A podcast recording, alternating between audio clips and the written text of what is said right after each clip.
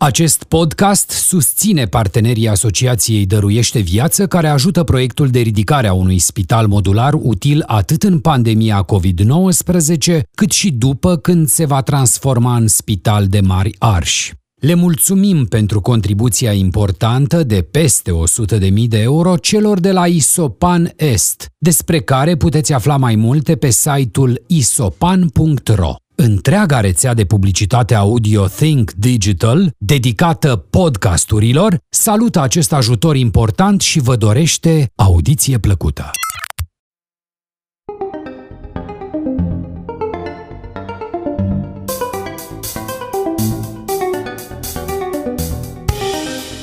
Bun venit la Aeropedia, un podcast despre dorință și iubire. Te avertizăm că acest podcast poate avea un conținut adult. Ai sub 18 ani? Îți recomandăm Sexul vs. Barza.ro, prima platformă de educație sexuală în format video din România. Suntem George, Și Kitty, iar astăzi avem un l-avem ca invitat pe Elias, care este o persoană trans și pe care o să lăsăm mai degrabă pe el să um, identifice cu, toate, se, cu toată seria de identificări pe care și, și le asumă. Uh, și nu vom vorbi doar despre uh, identitățile lui Elias, ci cumva, dat fiindcă noi pe Elias l-am remarcat ca, fi, ca fiind cel mai mare șeruitor de memes de pe internet și niște memes foarte speciale și mm, aș putea spune de stânga, cumva. Uh, sau foarte de stânga, extrem de antifa ele, așa. Uh, practic, dacă vreți un antifa de România, cred că ne uităm la el acum. Sper să mă remarce tati soro și să-mi dea o dată bani. Da, să-ți trimită banii, ar, ar fi foarte. Uh, și uh, vrem, vom vorbi și despre umorul ăsta de stânga, dacă există, cum îl vede el, uh, uh, despre umor și uh, identități de gen. Mersi. Bine ai venit la noi, Elias.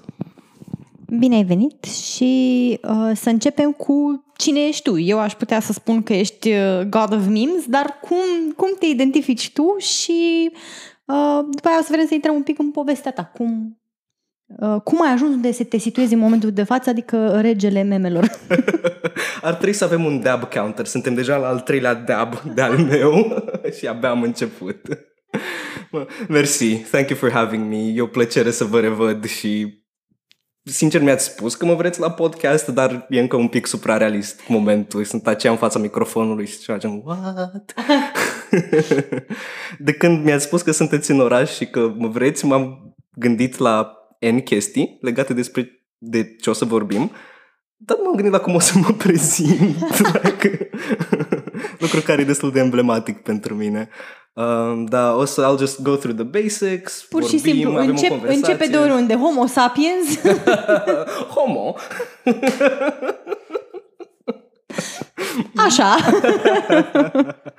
da. Uh, bărbat trans, non-binar. Am 23 de ani. A trebuit să stau să mă gândesc o secundă.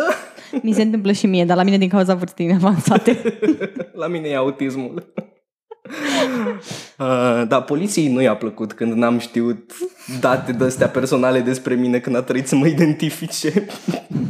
Cu mine poliția n-are niciodată nicio problemă, sunt o femeie blondă. De fiecare dată când mă opresc, fac pe proasta și uite așa, stereotipurile de, de gen funcționează în favoarea mea. Intersecționalitate. Când discriminarea face și ea un lucru bun, te scapă de amendă. One, în paranteză, 1, cu semnul exclamării. Uh, uh, așa. Uh, sunt neurodivergent, nu neurodivers, aia e o greșeală comună, uh, dar e mai niușa. Poți să explici ce înseamnă asta pentru ascultătorii noștri? Da, știi că te vom pune să explici fiecare dintre, dintre termenii ăștia de la uh, cum, cum adică persoană trans non-binară Mhm, da. și uh, cum adică un neurodivergent. Mhm. Că, Așa. Mie îmi convine pentru că îmi dați de vorbit despre chestii pe care le stăpânesc foarte bine și ne ajungem la chestii care mi-ating insecuritățile. Um, să văd... Yeah, I covered pretty much everything super important right now. Și vegan, dar asta știți ce e. Um, o să încep cu ideea de... Da? Dar nu o să ne deturneze emisiunea, uh, episodul într-o apologie a veganismului și a... Nu, că, că așa am înțeles că fac uh, veganii, adică... Nu știu ce, s-ar putea să fie cel mai bun trolling ever ăsta. Până la final, de fapt, ne vorbește numai despre veganism și după aceea se zice și postează pe Facebook. Ha, ha, suckers! dab on the carnage. al treilea sau al patrulea dab. Uh, nu, de fapt, uh, activiștii, activiștii între ghilimele preferați vegani ai mei au fost pur și simplu persoane care și-au văzut de viață și de veganism pe lângă mine și mi-au fost exemplu. Mm-hmm. M-au făcut să mă autoexaminez, să-mi examinez valorile și comportamentul, să văd că sunt discordante și să văd cum pot să le pun Pui- în echilibru. Pui în și să echilibru, da. be examined life. Ok. Așa, am, am deraiat un pic. Ca să încep, George, da? Uh, Da, da. P- Cu explicarea termenilor de persoană trans, Bun, păi Și- for the basics știm deja, presupun ce înseamnă trans. Orice persoană care nu se identifică. Transgender, nu transexual, pentru că am văzut uh, o discuție recentă în care cred că și tu erai implicat, parcă, în care specifica, se specificau Mhm. uh, diferențele și de ce sunt ele foarte importante. Ok, transexual e un termen medicalizat și vechi și foarte multe persoane îl consideră cumva insultător. Are o încărcătură istorică, ai persoane ca și, știu și eu, Buck Angel, spre exemplu, care Da, e un îl întreg folosesc. scandal continuu pe tema asta. Cu tra- e un întreg scandal continuu cu Buck Angel, care Știu. se ceartă cu persoanele transgender și el își asumă foarte mult termenul de transexual pentru că a luptat pentru el și mi se pare că voi ăștia tineri sunteți nerecunoscători pentru eforturile pe care le-a depus el în istorie legate de uh, afirmarea identităților de gen. Mhm, da, și cumva mă doare că nu pot să am un trampa, așa cum îi zice el, like trans grandpa și să nu fie No. bad for us. Dar, nu. Uh, și cumva lumea se distanțează din ce în ce mai mult de termenul ăsta și eu caut un loc de echilibru unde persoanele care îl vor să și-l asume, dar să nu mi-l aplice mie. Să nu la ți-l fel cum nici impună. eu Nu... Și să nu ți-l impună așa cum Buck Angel încearcă să o facă totuși. Că Mhm. El nu, nu numai că încearcă să-l aplice altor persoane, dar cumva vrea să își justifice distinția cu niște chestii medicaliste care leagă identitatea trans de operații, de disforie, chestii care sunt conexe, care au legătură, dar nu depind, nu sunt cauzale, nu sunt, nu știu, lipite cu superglu. Deci, ca să ne întoarcem. Poți să ne explici, bărbat trans, non-binar, cum vine chestia asta? Așa, bun. Uh, mersi că mă readuceți pe m- macaz, că eu... M-ați auzit vorbind, știți cum sunt. Ideea e în felul următor, pentru că nu mă identific cu genul feminin care mi-a fost atribuit la naștere, sunt trans. Bun până acum. De ce non-binar? Ce înseamnă non-binar? Nu pot să mă reprezint doar pe mine. Non-binaritatea înseamnă multe chestii pentru multe persoane, dar personal, pur și simplu nu simt înțeleg discuțiile, dar nu simt că sunt bărbat. Nu știu ce înseamnă să te simți bărbat, între ghilimele. Dacă zic că mă simt ca un bărbat, ca o, nu știu, ceva obiect inanimat, orice altceva, îmi sunt chestiile astea egale din punct de vedere emoțional. Um, pot să intru în chestii de sociologie, ce înseamnă masculinități, stereotipuri, nu știu ce, dar dacă reduc, gen tai the fluff, the, all the extra stuff, rămân la chestia asta. Că singura masculinitate pe care o cunosc și o simt și o trăiesc este a mea. Mm-hmm. Și cumva nu, po- nu pot să extind chestia asta asupra nimănui altcuiva. Mm. Nu, nu simt că ar fi un A sau B, am făcut X într-o cutiuță și ăla sunt. Adică nu există un model de masculinitate la care tu să aderi exterior. Să zici, uh-huh. păi, nu știu, eu vreau să fiu precum George Clooney. Sau mi se pare că George Clooney este modelul de masculinitate. Sau un bărbat trebuie să fie asertiv și să fie, nu știu, like ăla pe care te poți baza în familie. Știi, să zici că, asta fiind un model social, like, legat de...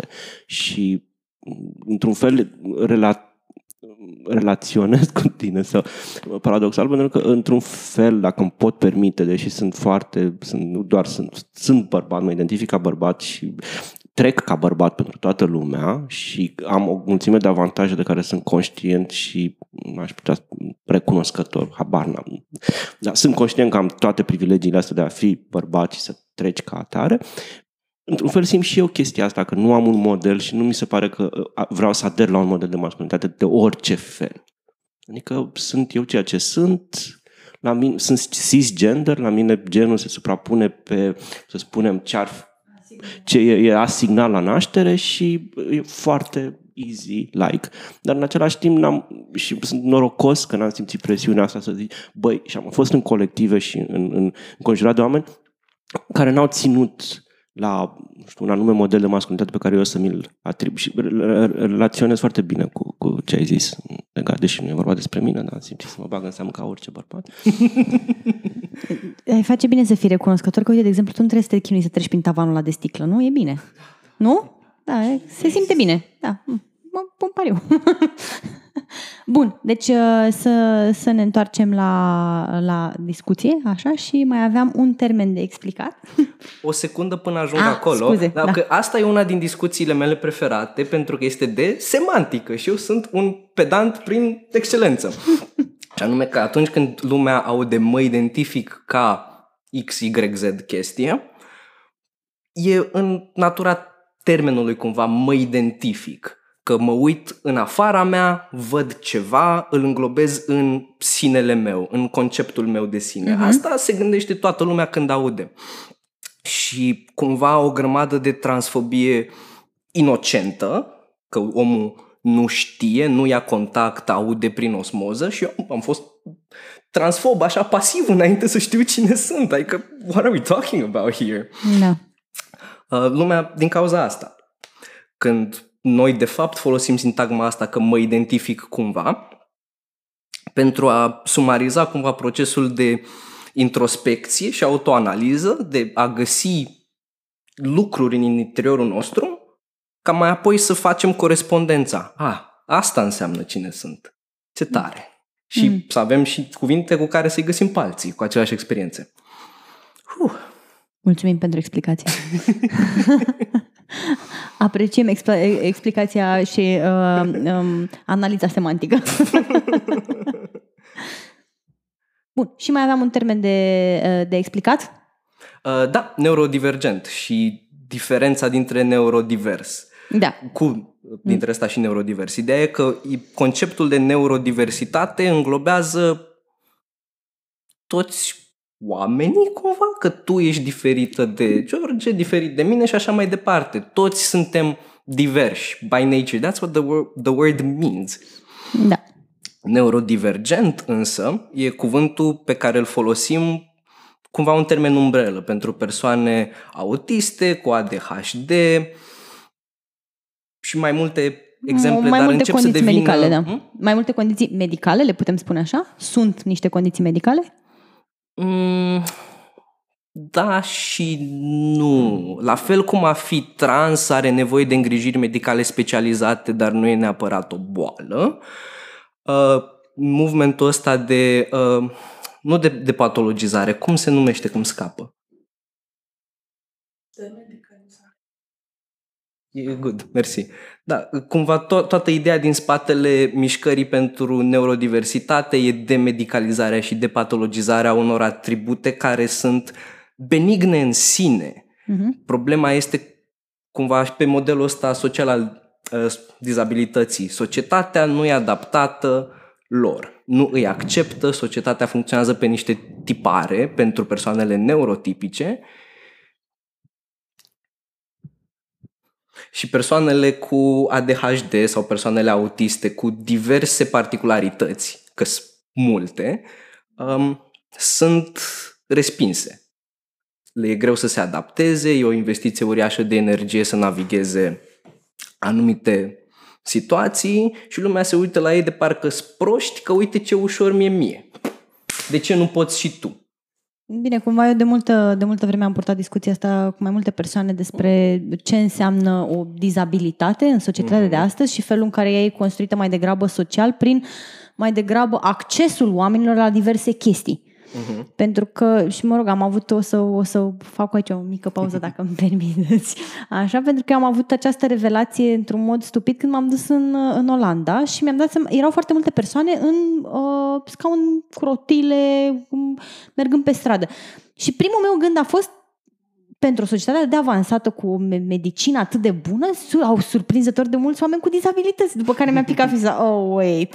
wait. În România nu poate să iasă din casă. De-aia îi vezi pe toți pe stradă, pentru că în Olanda puteau să iasă. Pentru că... Și mi-am dat seama de chestia asta pentru că eram cu copilul care, în care eram cărucior și puteam să mergem oriunde. Adică nu, nu trebuia să ne chinuim să ne dăm jos de pe niciun trotuar, nu trebuia să ne chinuim să intrăm în niciun magazin, nu trebuia să ne chinuim în niciun fel să ajungem la metrou, pur și simplu totul era super accesibil. Și atunci am avut revelația. Nu, nu au mai multe persoane cu dizabilități. Pur și simplu persoanele astea poate să-și trăiască viața într-un mod absolut normal ca orice alt cetățean care are acces la servicii de transport, la magazine, uh, la servicii de tot felul. Nu, nu are nevoie de altcineva care să, să-l ajute sau să o ajute să iasă din casă, să ducă să-și facă treburile. Și Asta acum mi-a pus foarte mult în perspectivă, pentru că auzisem discursul ăsta despre cum dizabilitatea e socială, dar nu, cumva, nu știu, in, intelectual exista ideea, dar emoțional nu o încorporasem. Și în momentul ăla, pur și simplu, am încorporat-o emoțional și mi-am seama, a, la asta se referă când zic.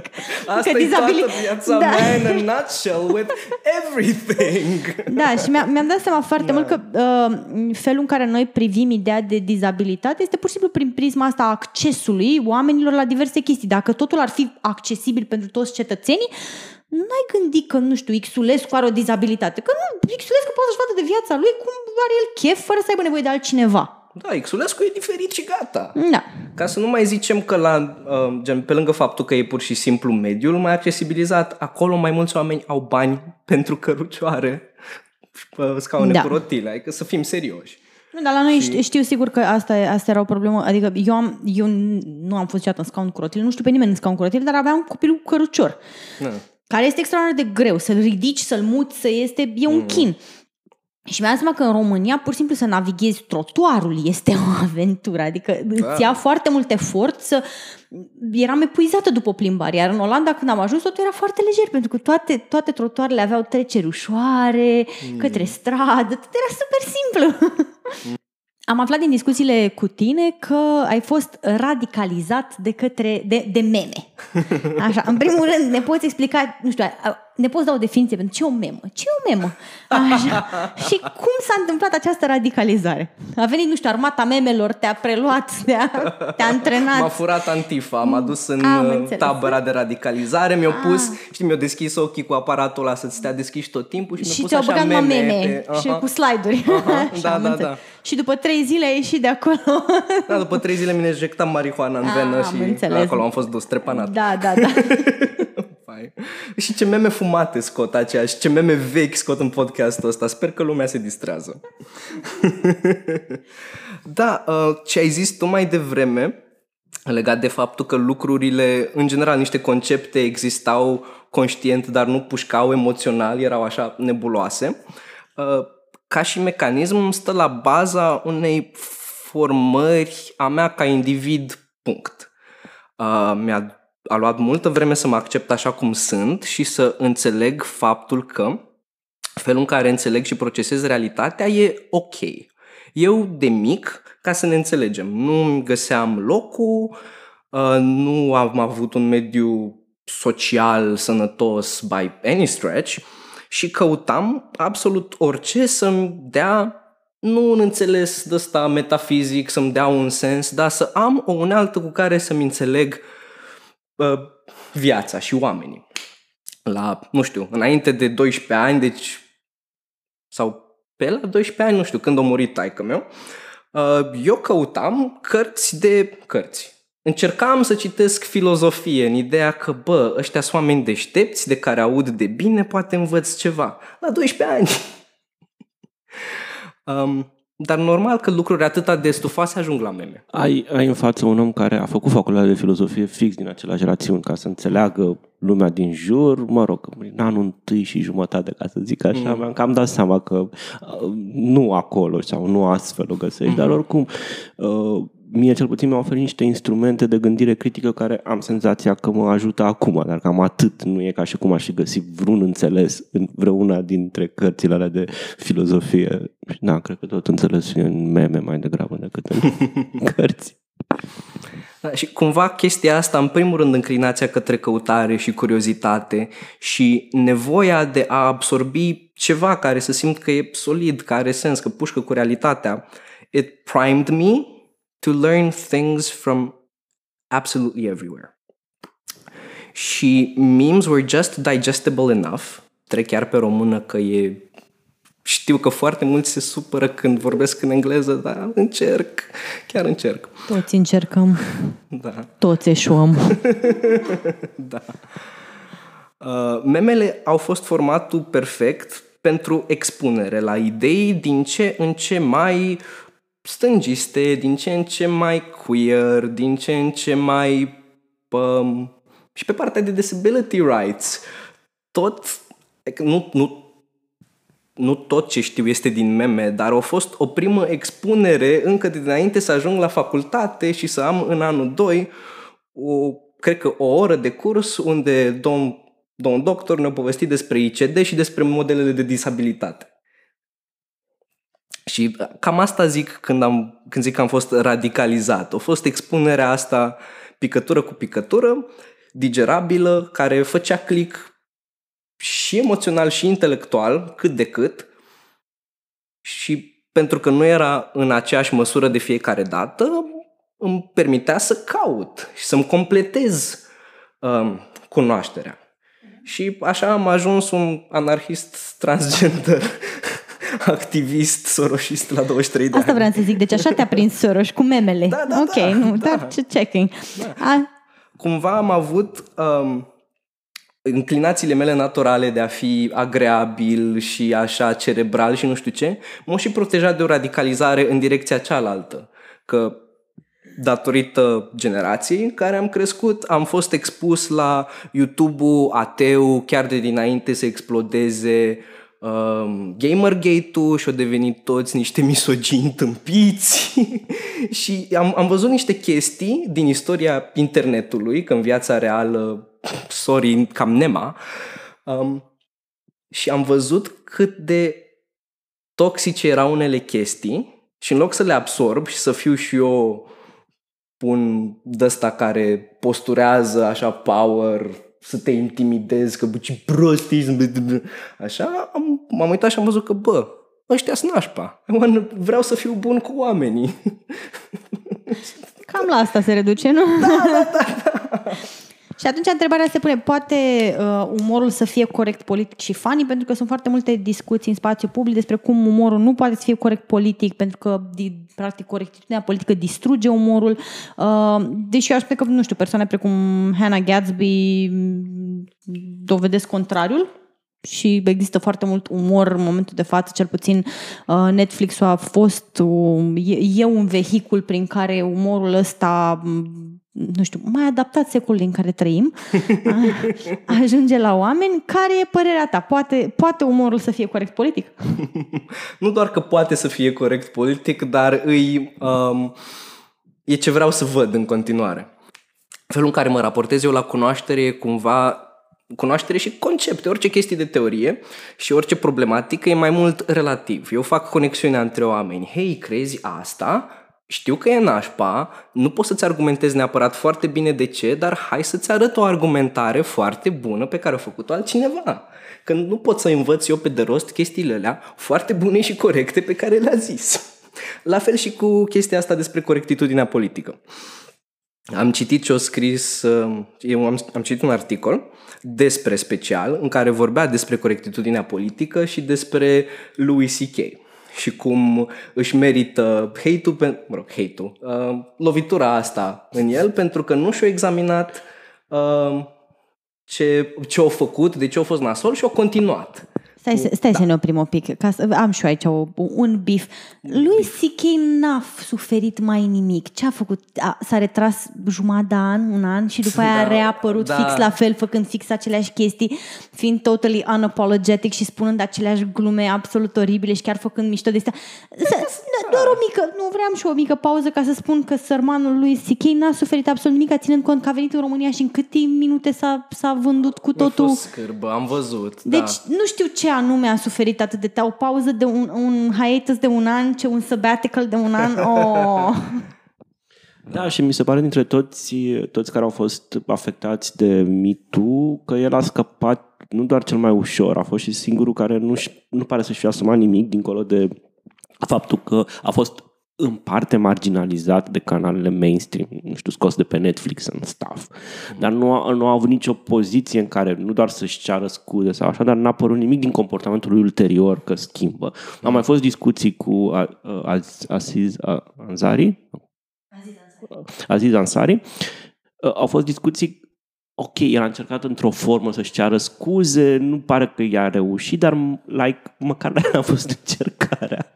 E, aia e ca, ca și încercarea lui Rowling să-și scuze transfobia Exact, cu mai exact. multă transfobie. Exact, Deci, exact, nu. da. Dar uh, cumva la el era măcar primul nivel în care bă, unii mi-au spus că e în neregulă, hai să încerc să adresez, să rezolv problema asta la, uh, la lui C.K. nu e nici măcar chestia asta, adică din primul nivel în care zice, băi, da, pare că e o greșeală aici, hai să vedem cum, cum măcar de, de gura lumii. Um, uh, da, corect, umorul corect uh, politic. Uh, eu cred nu doar că uh, poate să fie, ci cred că și trebuie să fie. Mhm. Pentru că nu văd de ce umorul, altfel decât literatura sau orice altă formă de exprimare a ideilor și a, nu știu, conceptelor și a, uh, de reflectare a societății, nu văd de ce umorul n-ar fi toxic.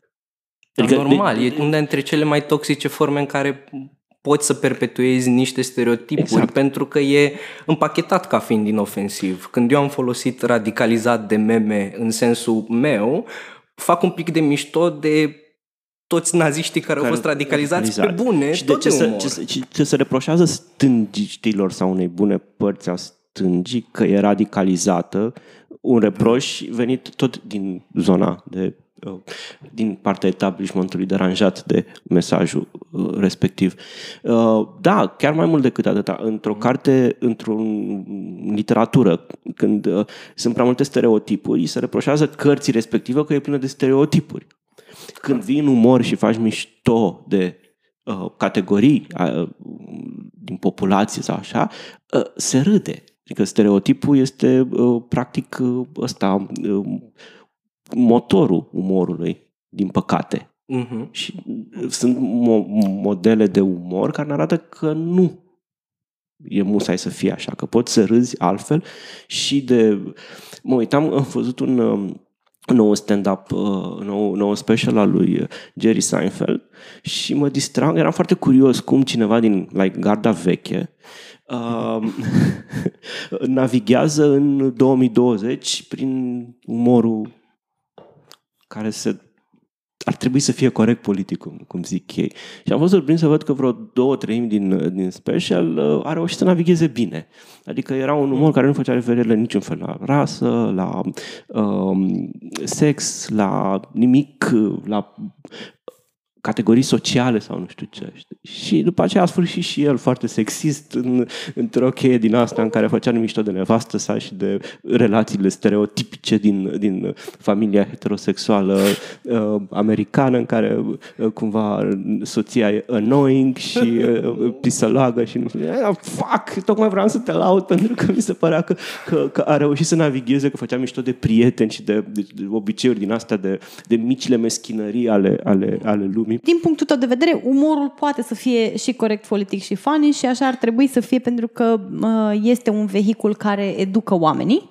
Da, voiam să intervin la un moment dat, ceea ce mi se pare cel mai pertinent, un mecanism foarte simplu, o explicație simplă care a făcut click pentru mine a fost în felul următor.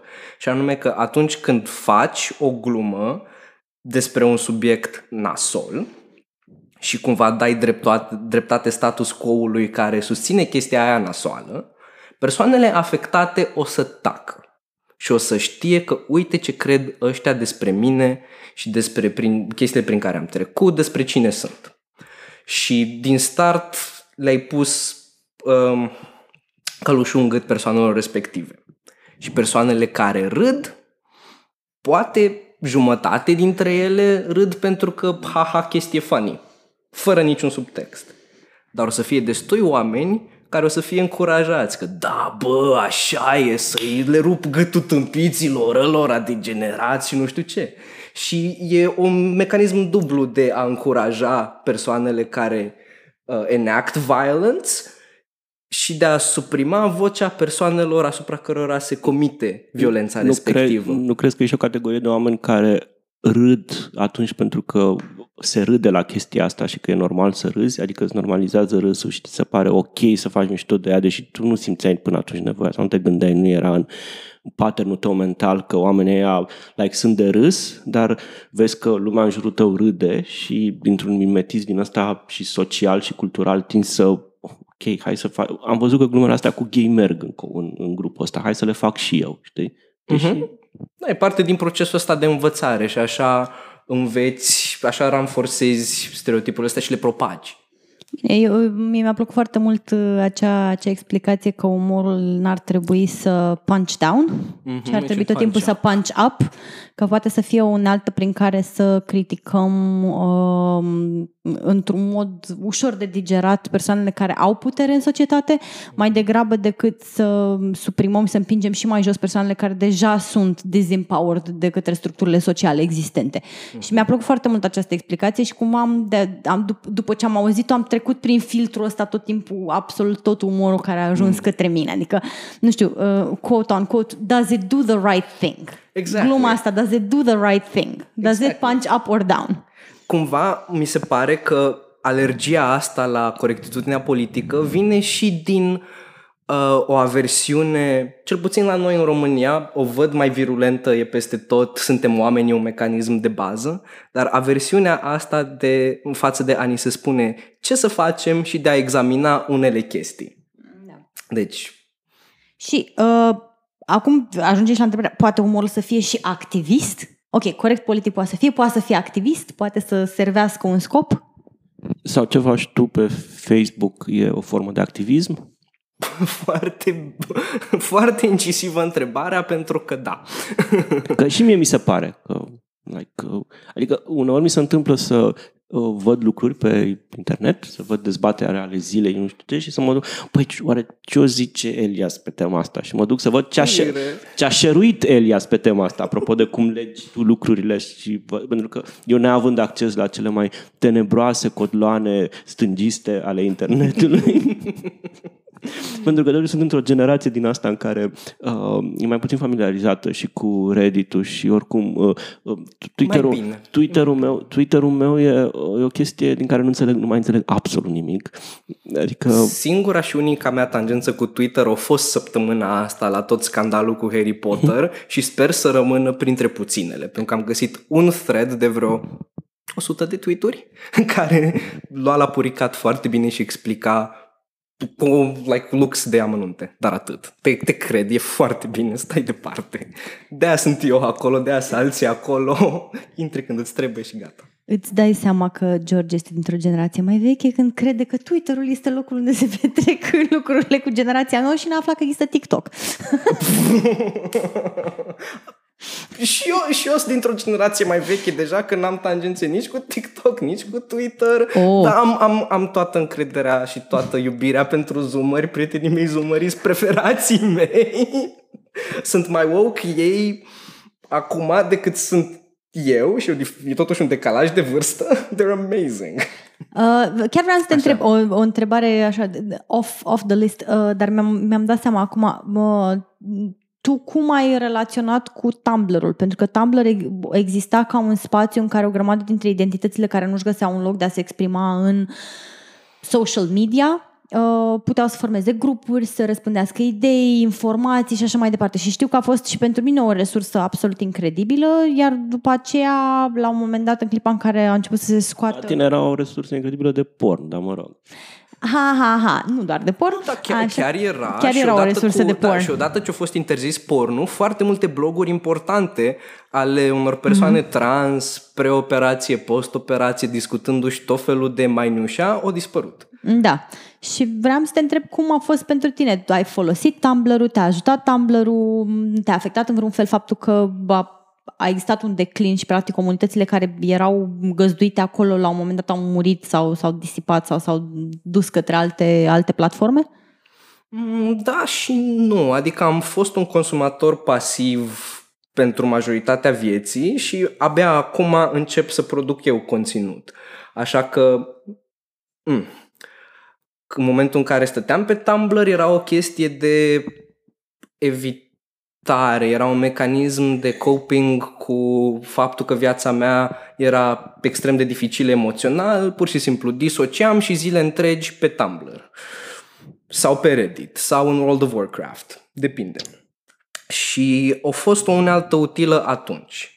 Și am absorbit prin osmoză chestii bune în principal, de filosofie budistă pe aici, pe acolo, poze frumoase, fandom, n-am intrat în chestii uh, care să aibă discours, chestii, nici, nici, nici conținut LGBT foarte mult. Mm-hmm. Mai multă tangență am acum cu Tumblr-ul și cu screenshot-urile de pe Tumblr care tot circulă. Mm-hmm. Da, da, da, da, da, da. Și am avut, țin minte și acum o cear- ceartă. Era o fată, nu pot să-i estimez vârsta, dar mai mică ca mine, că, care era ceva gen, există numai două genuri și trebuie să ai disforie ca să fii trans, trilun, și eu i-am zis, uite cine sunt, că ai vorbit de mine, de identitatea mea, uite de ce sunt așa și like, uite consensul medical stabilit după 100 de ani și de studii la care ea No, that's Tumblr talk, stop it!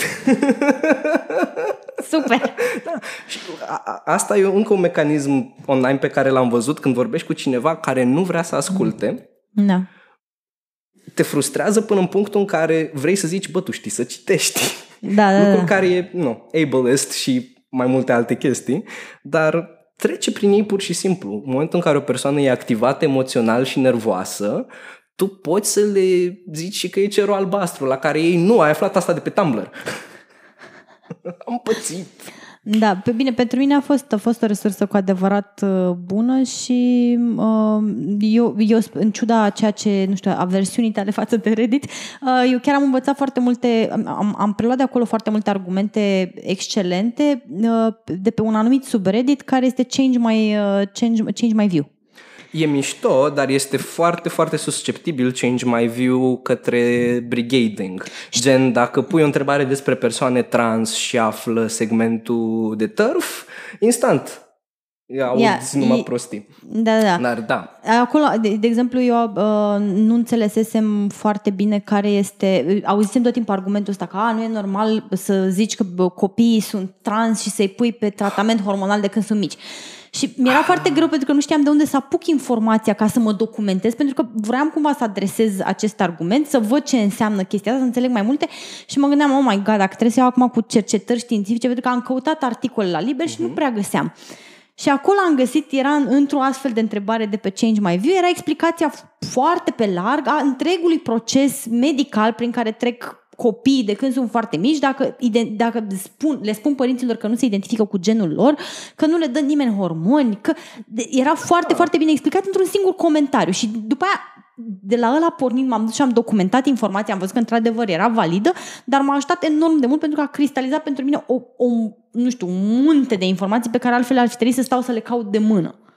Da, cumva asta e cam toată experiența mea online, basically, și felul în care îmi justific activitatea și activismul este de fapt că eu uh, facilitez procesul ăsta pentru oameni.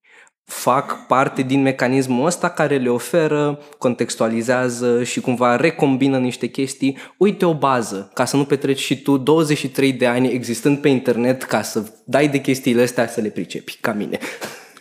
Păi și crezi că se schimbă opinia cuiva în online, în discuțiile astea, cu discuțiile astea?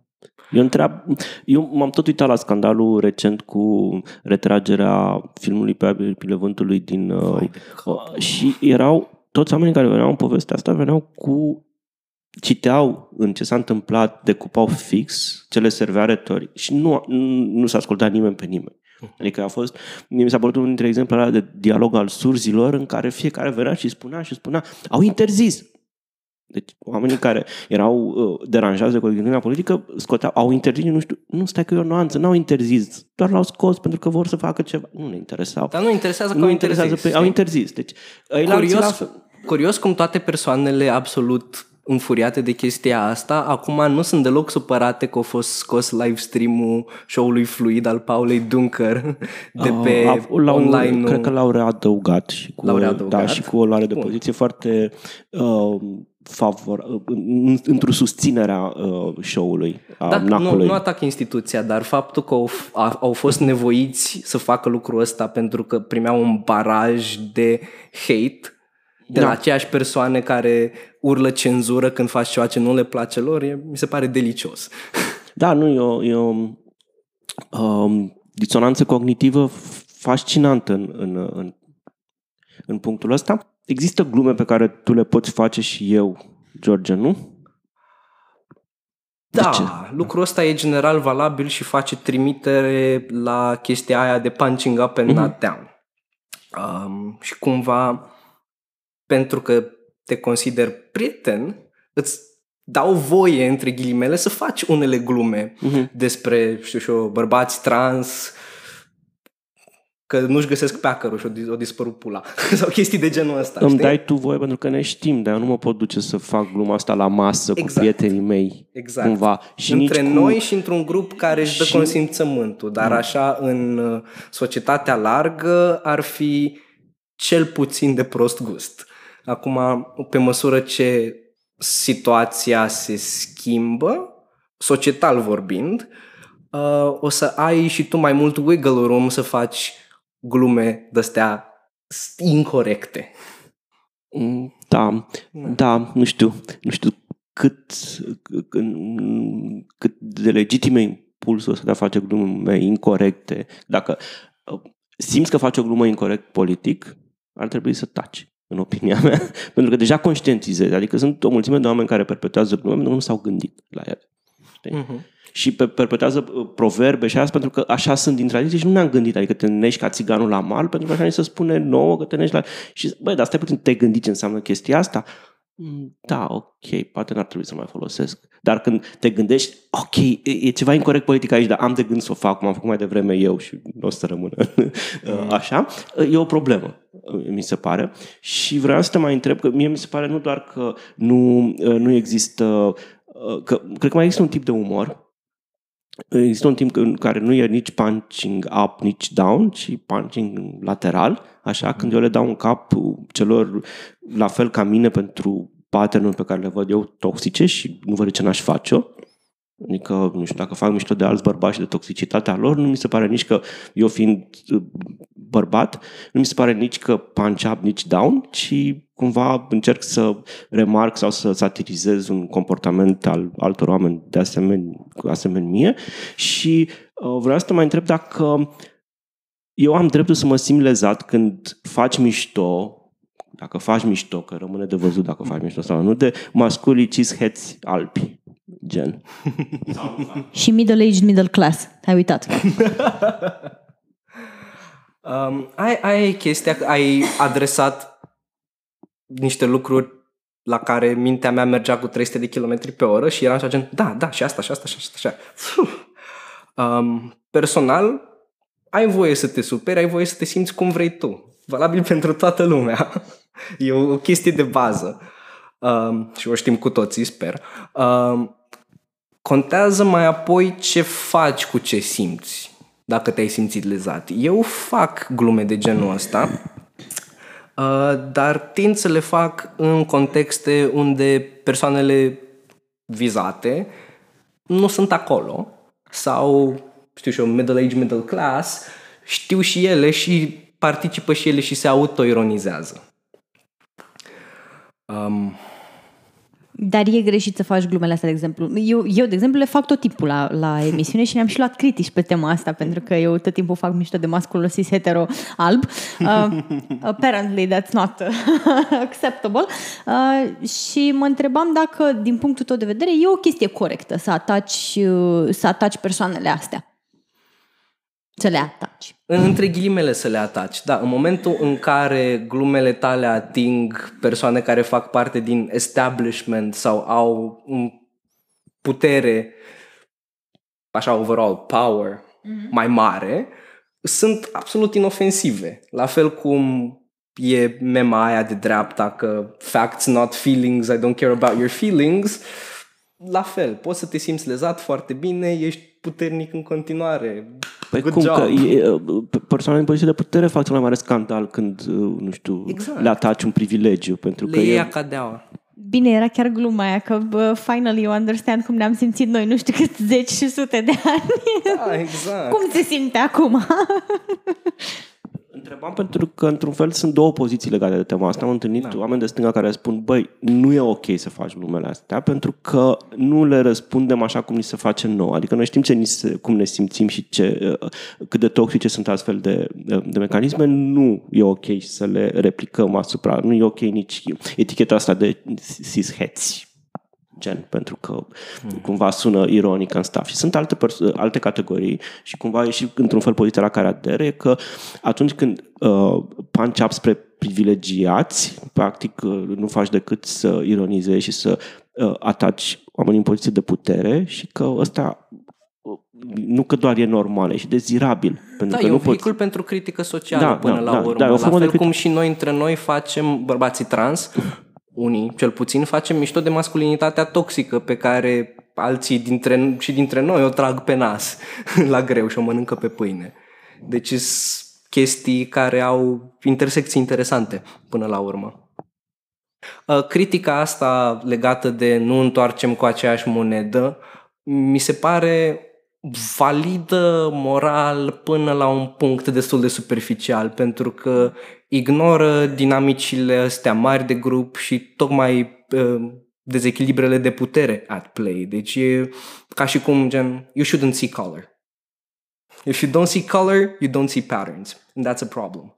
Da. Bine, eu, eu vreau să zic doar că uh, umorul legat de mascul cis albi uh, mie îmi convine foarte tare pentru că uh, spargeți stereotipul că femeile n-au umor. Eu am foarte mult umor când e vorba de mascul cis albi. Am un bagaj întreg de glume. E, ți se pare ție că ai umor, de fapt ești obraznică, știi? Makes it funnier. Da, sunt obraznică în umorul meu și în bagajul meu de glume despre mascul cis albi. Middle age, middle class. Bine, glumesc cu obraznică pentru că văzusem ieri la tot scandalul ăsta de la NAC. Uh, critica unul dintre imbecilii care uh, au, uh, au sărit, uh, au sărit uh, să reclame pe ce anume, uite pe ce mizerii, să în ghilimele, se uh, cheltuiesc banii publici, etc., etc. Și a venit cineva să explice, băi, nu, așa, nu știu ce, așa, și asta e, uh, prima lui reacție a fost că a îndrăznit o femeie, că a venit o femeie să-i spună, ești obraznică. Adică nu cont, adică știu exact threadul ăla și îmi pare rău că l-am pierdut pentru nu că un comentariu mai târziu s-a șters. O, s-a șters. Da. Ok, pentru că cu un comentariu mai târziu au făcut o analfabetă funcțional. Așa, da. Și după aia bine că au aflat și dreptacii noștri de sintagma analfabet funcțional și o aruncă peste toți ăștia care nu sunt de acord cu ei. Deci, cumva, it's like a child's tantrum. You say something I don't like, just you're horrible, you're bad, how dare you? Da, da, eu, mi se pare, dincolo de chestia asta, modul ăsta de a fi dismisiv cu cineva, uh, atacându-i um, comportamentul, nici măcar conținutul a ceea ce spune și nu comportamentul pe niște criterii obiective, like, nu știu, știi, totdeauna dacă Kitty reproșează ceva, îi se poate spune, dar de ce vorbești așa de înțepat? Adică, știi, uh-huh. adică nu, nu contează ce a spus, contează imediat ți-ai permit să, like, să fii nepoliticos, să ieși din pătrățica ta, să ieși din... Și legat de discuția de mai devreme, mai, uh, mai era un aspect uh, cu privire la politețe, uh-huh. adică ăstora vi se tot reproșează mereu că sunteți nepoliticoși și că ok, atace establishment dar o faci uh, cu un ton civilizat. Da. Știi? Când, de fapt, toate, toate chestiile astea, uh, civilitate, politețe, sunt uh, lucruri pe care le instrumentalizează Exact. pentru a-și proteja poziția. Pentru că, nu, nu știu, ești politicos cu puterea? Nu. Puterii, like, îi dai foc. Exact, mulțumesc! 1312. uh, tocmai, pe, cum ai zis și tu, ai cristalizat foarte bine, conceptele astea sunt instrumentalizate și de cele mai multe ori sunt uh, folosite pentru a ataca persoane care nu sunt în poziția de a fi capabile de politețe, fie pentru că au o viață întreagă, o, li s-o dat în cap și nu mai pot, fie, nu știu, eu sunt norocos, sunt alb, nu neapărat middle class, dar am trăit totuși cât de cât confortabil și așa mai departe. Am terminat o facultate, eu pot să vorbesc cu voi și dacă îmi dați o oră să citesc, discut cu voi teorie stângistă. Dar I'm, I'm like the upper half of privilege. Și fa- simplu fapt că eu am chestiile astea și sunt capabil de o politețe cât de cât în relație cu o putere, nu înseamnă că ceilalți care au avut aceleași experiențe cu mine with more oppression on top, nu înseamnă Sunt că... capabili să, să păstreze, da, să, să, să, să păstreze această politețe sau să o vadă ca benefică. Exact, adică atunci când ești confortabil, normal că ți-e ușor să fii politicos și să nu te intereseze ce vor bezmeticii ăia. Sau mai mult de atât, trebuie să ai un discurs uh, nu doar politicos, ci și educat. Mm. Ca și cum accesul la educație nu despre asta vorbim, despre faptul că oamenii nu acced educația și că oamenii nu sunt în poziția să poarte o discuție educată cu tine și dacă nu pot ei să poarte discuția asta educată, educat însemnând ceea ce consider tu privilegiatul educație, uh, dacă nu e în poziția, asta e problema și responsabilul ești tu, cel din top, de, de sus, nu, nu, știi, și e, sunt toate mecanisme de a închide gura Exact. și de a închide gura. Și cumva chestia asta mi se pare într-un fel încă un mecanism important de radicalizare spre dreapta. Pentru că în momentul în care ești într-o poziție vulnerabilă sau ești interesat personal de unele problematici și îi vezi pe ăștia puternici că își flexează puterea, if you don't know any better, that's really sexy. if you don't know any better, power is sexy and boots are tasty. Da. Și nu. Oricât încerci să deconstruiești chestia asta și mirajul puterii establishmentului, tot, tot rămâne un lucru foarte puternic, care da. e instrumentalizat de toți mărincușii lumii. Da. Bun, și o ultimă întrebare. Uh, ca să nu presupunem, vă întreba, faci tranziția în România lui 2020? România lui 2020, Jesus. Da. Așa, și uh, ceea ce ne imaginăm că e un proces dificil te ajută umorul în gestionarea acestui proces, poate să aibă umorul și un rol terapeutic pentru persoane, că, pentru că, de exemplu, la, la Hannah Gatsby pare să aibă și acest rol terapeutic.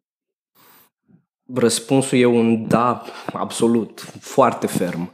Uh, fiind de la început mai solitar by nature, o grămadă din cultura gay, cultura cis gay pe care am absorbit-o, pentru că mi-am dat seama că trans la 20 1 de ani, um, a fost și un fel de formare și de a mă conecta la un context mai larg. A fost terapeutic ca eu să mă regăsesc în experiențele altora și în glumițele lor despre lesbiene cu câini lupi și um, de-astea flannel shirts, în momentul în care eu, în clasa a 8 eram cea gen oh, wow, am descoperit ceva despre mine, ce mișto.